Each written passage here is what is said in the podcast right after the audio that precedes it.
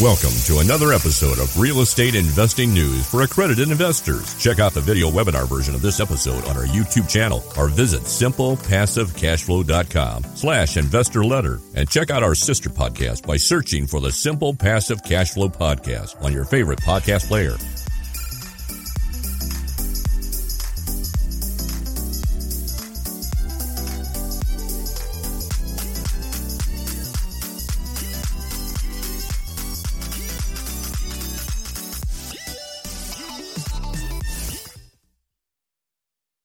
Is March 2022, and here we go. First slide. So my book hit Amazon bestseller for a bit. I think we've got the the audiobook version up if you guys want to check it out. The Journey to Simple Passive Cash Flow. Check it out on Amazon, Google Play.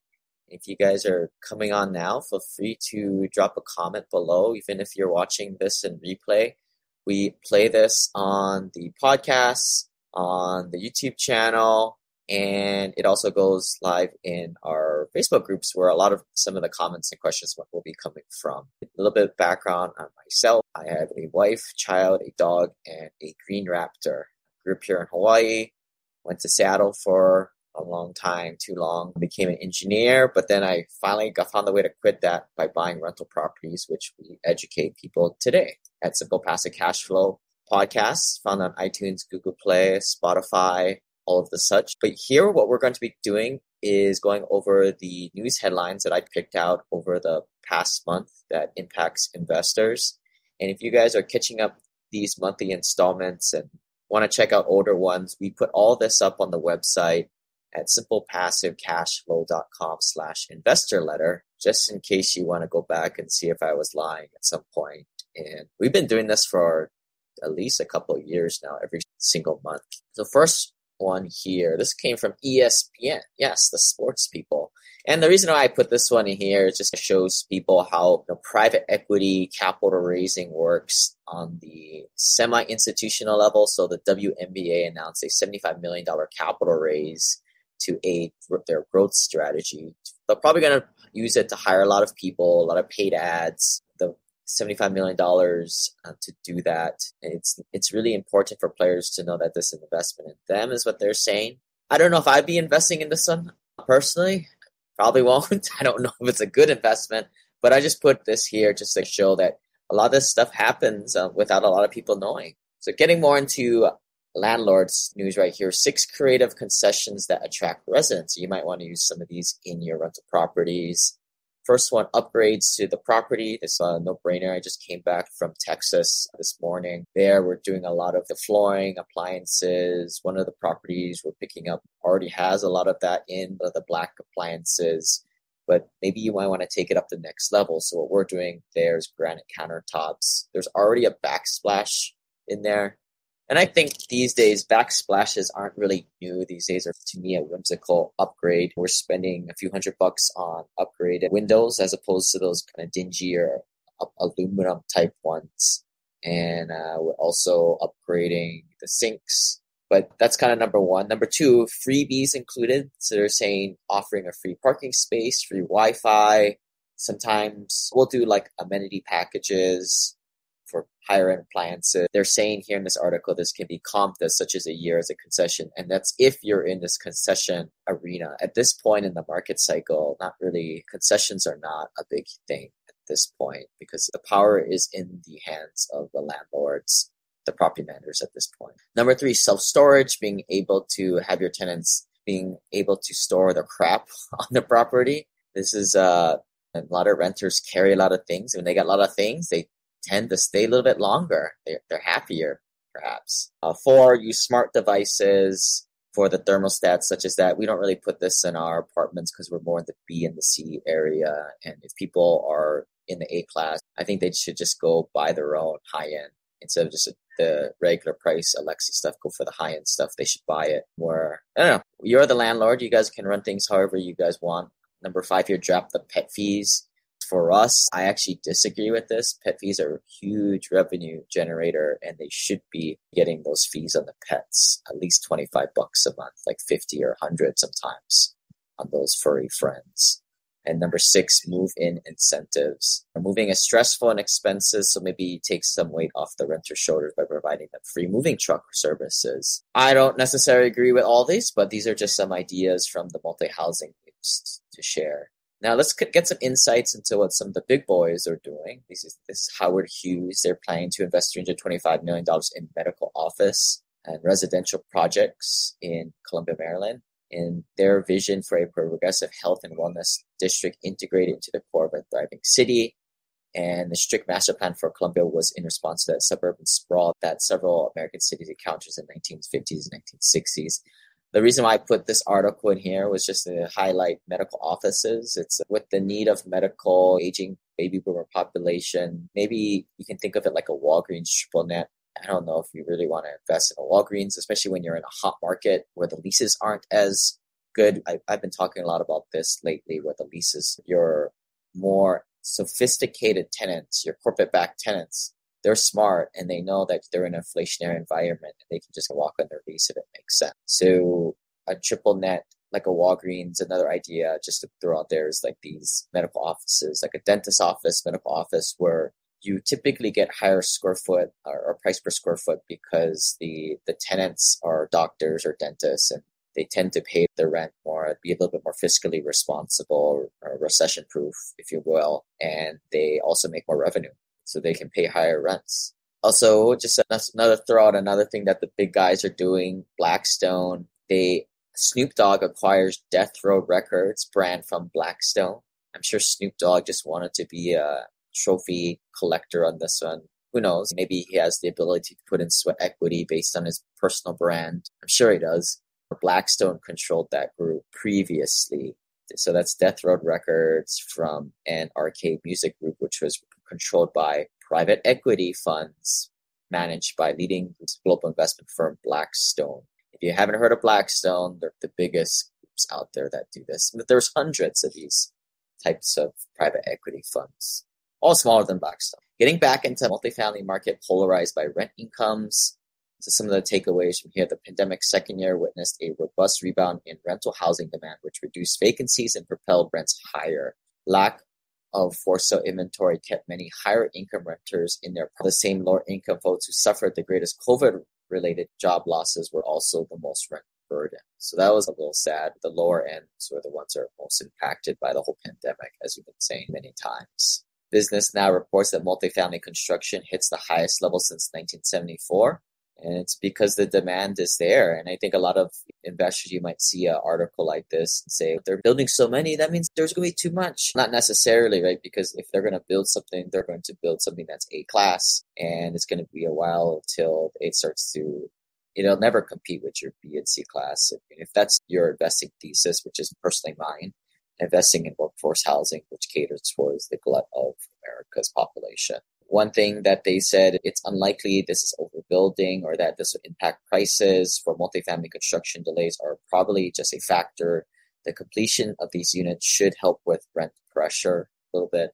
And I think maybe I'll say it many times today, but that's the general theme. The economy growth is slowing down. It's not like that, that you're going to probably see all the news articles saying it's close, it's slowing down, the world's going to come to an end, but key in on what I'm saying here the growth is slowing down, but it's still growing, right? Let's not lose sight of that. It can't grow six, seven, eight percent year over year for multiple years in a row, which it, which it has.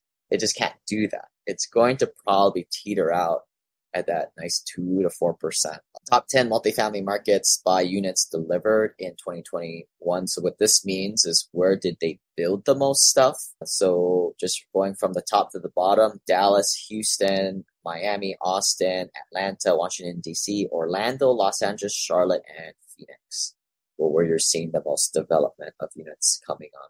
So one of the things that they're citing here too to read between the lines, a lot of these projects were slated to come in in 2020, obviously delayed by the onset of the pandemic, but mainly by mobility and job recovery induced demand.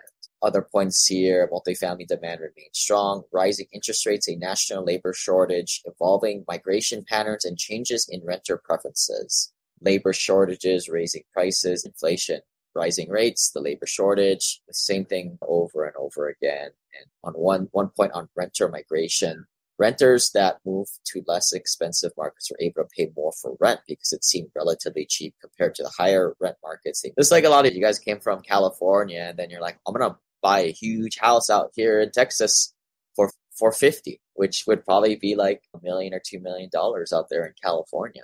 But you can afford it now when you go to somewhere cheaper. And if you're in California, I don't know why you're out there in the first place. You like to pay taxes, you like to pay eight hundred dollars. Nah, it has its good things too, though. And if you have the money, live in California.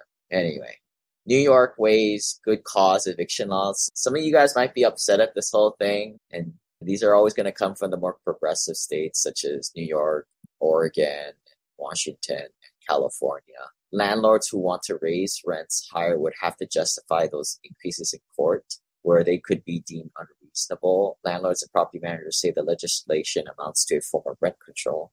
Well, yeah, duh. They also say it limits landlords in which residents that choose to move and punishes good residents if they cannot evict a troublesome one. So this is a big thing, right? We go into a new building, we always kick out the deadbeats.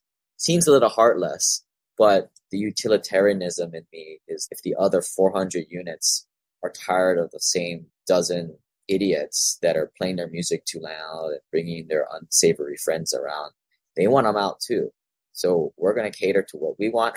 the majority of the tenants want to improve the community.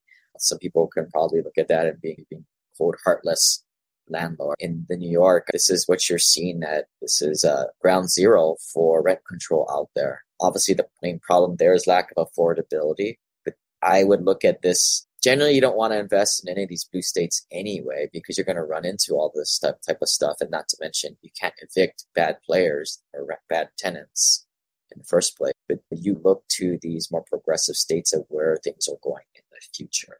I've been watching this one deal in Hawaii, this Oasis townhome finally peaked and went public. It was a 406 unit for some of you guys in Hawaii. If you guys went here, the pictures are amazing, but it's a ghetto in Hawaii. If you ask my opinion, even though like dangerous places in Hawaii isn't as nearly as dangerous as places in the mainland are. Differences, not they don't have guns here, but funny, I saw this pop up, but yeah, the price per unit was just astronomical. The, the only reason I was following this was because I was curious who was buying this, and if these are all big private equity firms that cater towards institutional operators or institutional investors that lazy money, they can do whatever they want. But if I was worth hundred something million dollars, yeah, I'd probably buy some properties in California, Hawaii, New York because it's a low cap rate probably thinking to themselves, that's stupid. Why would you buy want to buy low cap rates? Low cap rates means that it is a more stable type of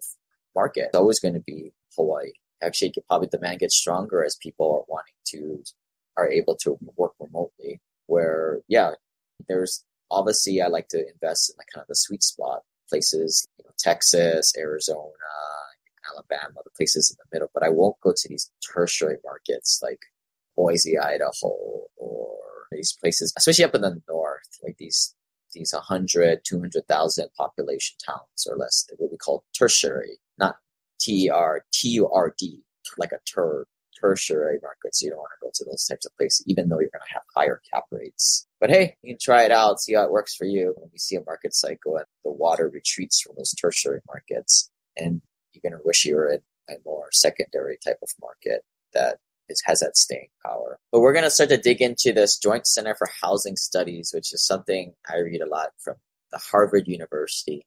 Some of their articles are very deep read. I'm going to be going over the highlights from this one article, which was uh, first takeaway is rents climbed rapidly. You've been living under a rock. Rents dipped in the first year of the pandemic before resuming their race at a pace of 1.7% year over year in the first quarter of 2021 and then it hit an astonishing 10.9%. This was the fastest rate of growth in the CoStar's 20 year data series. Higher quality apartments led the way with rising rents of 13.8%. So, what that means is the higher ends are the ones that the rents are increasing the most. And that makes sense, right? Because your higher end tenants didn't get as impacted, or they probably were even stronger through the pandemic because they couldn't spend their damn money doing all their fun vacations and stuff like that, sporting event. And the cl- the lower end were hurt harder because they were the ones who unfortunately had to you know, maybe get unemployment, stuff like that. So that's why you're seeing the lower end, and that's why this this chart shows the growth on the lower end, which is more the F and D class type of apartments going up a little bit slower than the higher end. Same thing, uh, vacancy rates and occupancy or vacancy rates, occupancy kind of go inversely with the amount of rents. You have a lot of occupancy or low vacancy, that means demand. And when you have more demand, your rents go up or your prices. So vacancy rates hit 5.8% in the third quarter of 2021, down 6.6% in the first quarter of the year previous. So vacancy is going down. It's all signs of a very healthy sign, not for the renter, but for the landowner, the, the rental property owner. Rent demand surge. That's just taking the last two slides, the occupancy, uh, low vacancy, and rents. That's essentially rental demand for the most part. Market has come overwhelmingly from higher income households, a trend that likely continued throughout the pandemic as skyrocketing home prices and low inventory put home ownership out of reach for many. And now interest rates, creep that house that they want is slowly going away. They can't reach it. And this is why a lot of people have that false mentality of, I better buy a home now, or I better buy a home for my kids because they'll never be able to afford it. Maybe they shouldn't. If, if you can't afford, affordability is a metric between the housing prices in relation to the interest rate. The lower the interest rates are, the more that you can afford. But that doesn't mean you should afford it, in my opinion. You guys think that's right? Put a comment in there. Let me know. But you know, I don't think everybody should be buying a house to live in. I still rent. I'm cool. Doing all right. Uh, but I put my money into investments. And that's why I do things so that I live like people dream in the future. Number four here, multifamily construction boom. So this was echoed in the, last article. Even though construction is booming, new apartments are still being leased up at a faster pace. So what that is, that's called absorption, right? Like new inventory goes out there.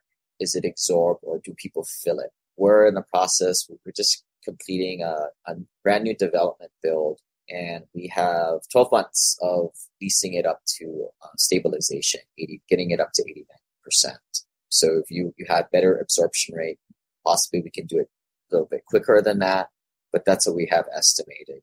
But in a very low absorption rate, it might take longer. Apartment prices hit a new high. This is change, cli- climate change poses an even greater threat. So they're talking about climate change, natural hazards threaten millions of subsidized housing. That's your insurance right there. And insurance surges sometimes and it comes back down, surges, it goes up in a wave. We're actually selling a couple apartments down there on, on the Gulf coastline where they just get hammered by hurricanes. And right now it's in that surging period. So it's killed the net operating uh, a little bit. I think that's a big misnomer. A lot of investors, they really freak out about the hurricanes, the floods, the tornado. I mean, it's not really a big deal. I'll be sending out a, a, bigger article on that here shortly. So make sure you guys get on the mailing list and you'll get that video and article about the ways to get around the system and when insurance claims can work on your side to the positive. And then other pandemic,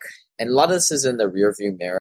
Couple years, right? We had all these CDC orders that kind of starting to burn off, and now we're starting to really start to have things open up on the eviction side a lot of the government assistance came out the last year and is still running its way through this unprecedented amount of money printing. And I'm sure that will probably continue over and over again.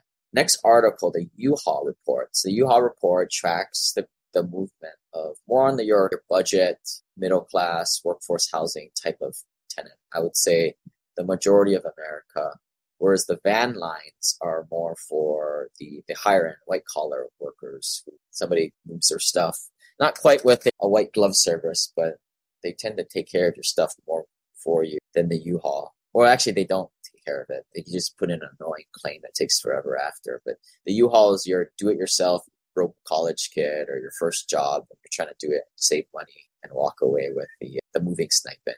But anyway, the top 10 U-Haul growth states are Texas, Florida, Tennessee, South Carolina, Arizona, Indiana, Colorado, Maine, Idaho, New Mexico. A lot of growth coming from the East and the West Coast. People moving from California and New York. We see a lot of people moving from the Chicago markets. Nobody wants to be in Illinois, Chicago.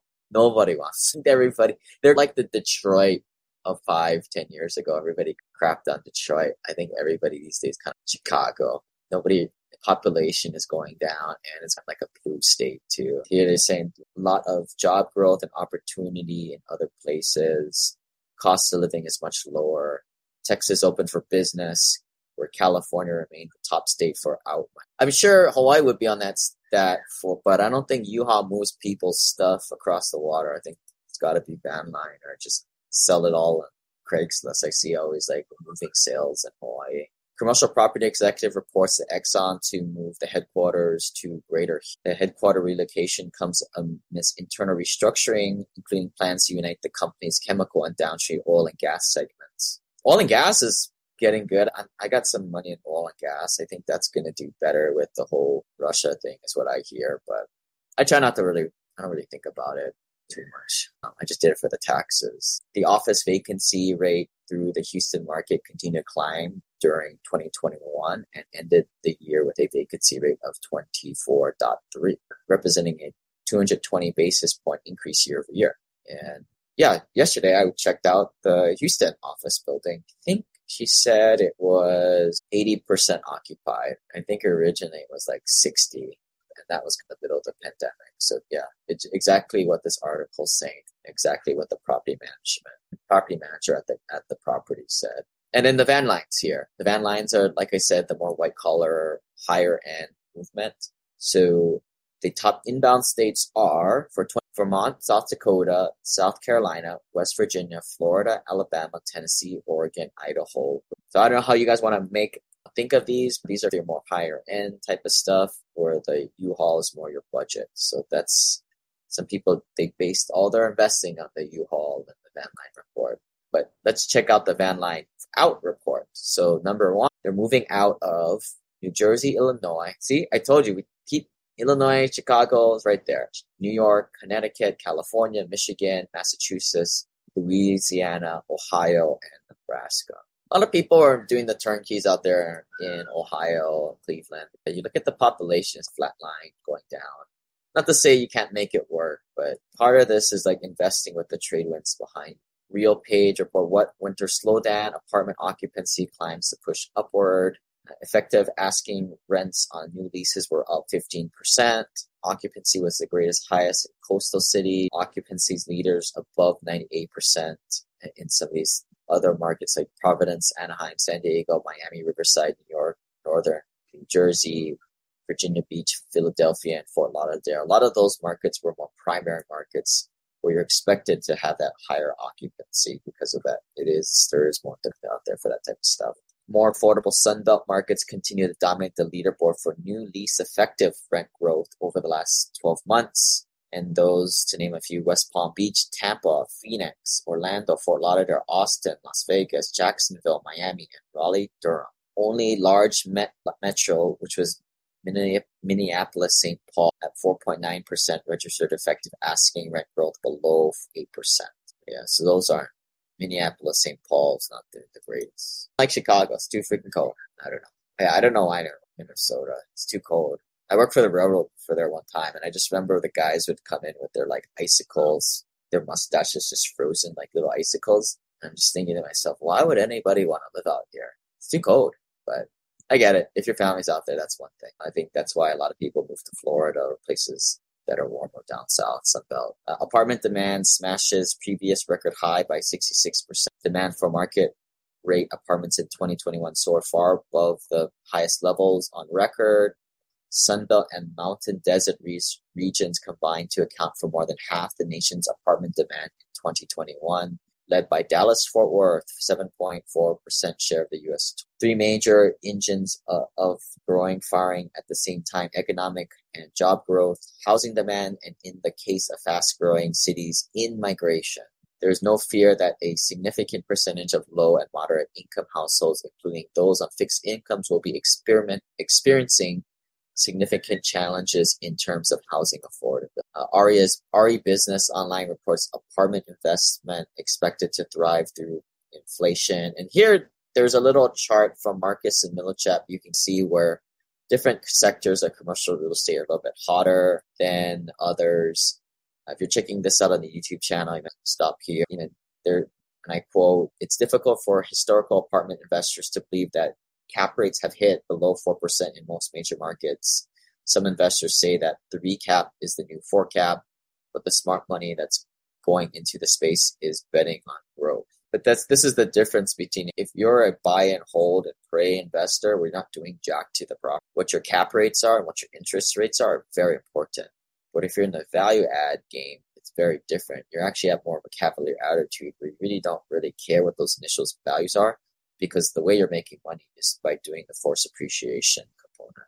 As low cost units become increasingly scarce, low and moderate income renters are losing access to many neighborhood. These are, yeah, these kind of the un- unfortunate social things that come out of all this type of stuff. America's rental housing in 2022, the loss of low cost rental housing units is making it increasingly difficult for low and moderate income renters to find affordable housing, whether due to rising costs, conversions out of the rental stock, or demolition. The report tells us that the number of units renting for less than $600 fell by 3 million between 2011 and 2019. Part of that is duh, it's like inflation. It's a strange, that seems like a manufactured statistic, dumb statistic to me. But yeah, you, like, you can't find stuff that's 500 bucks a day these days. I think the cheapest unit we've ever bought rented in the 400s. But now, yeah, you, you just don't find that type of stuff anymore. Now the 400, the 550s are like the new 400s. Again, probably just due to inflation. Maybe I'm just getting old. So the, the loss of low rent units not being replaced by new construction, policymakers must make increasingly efforts to not only replace units lost and increase the supply of low cost housing, but also preserve and restore access to local, high quality neighborhoods so that every household has a chance for opportunity. Unfortunately, a lot of like your developers, the money coming in, just it makes more sense for them if they're going to build something to build it class A for more of that type of stuff. So this is where it's an underserved demand is the low to end it all.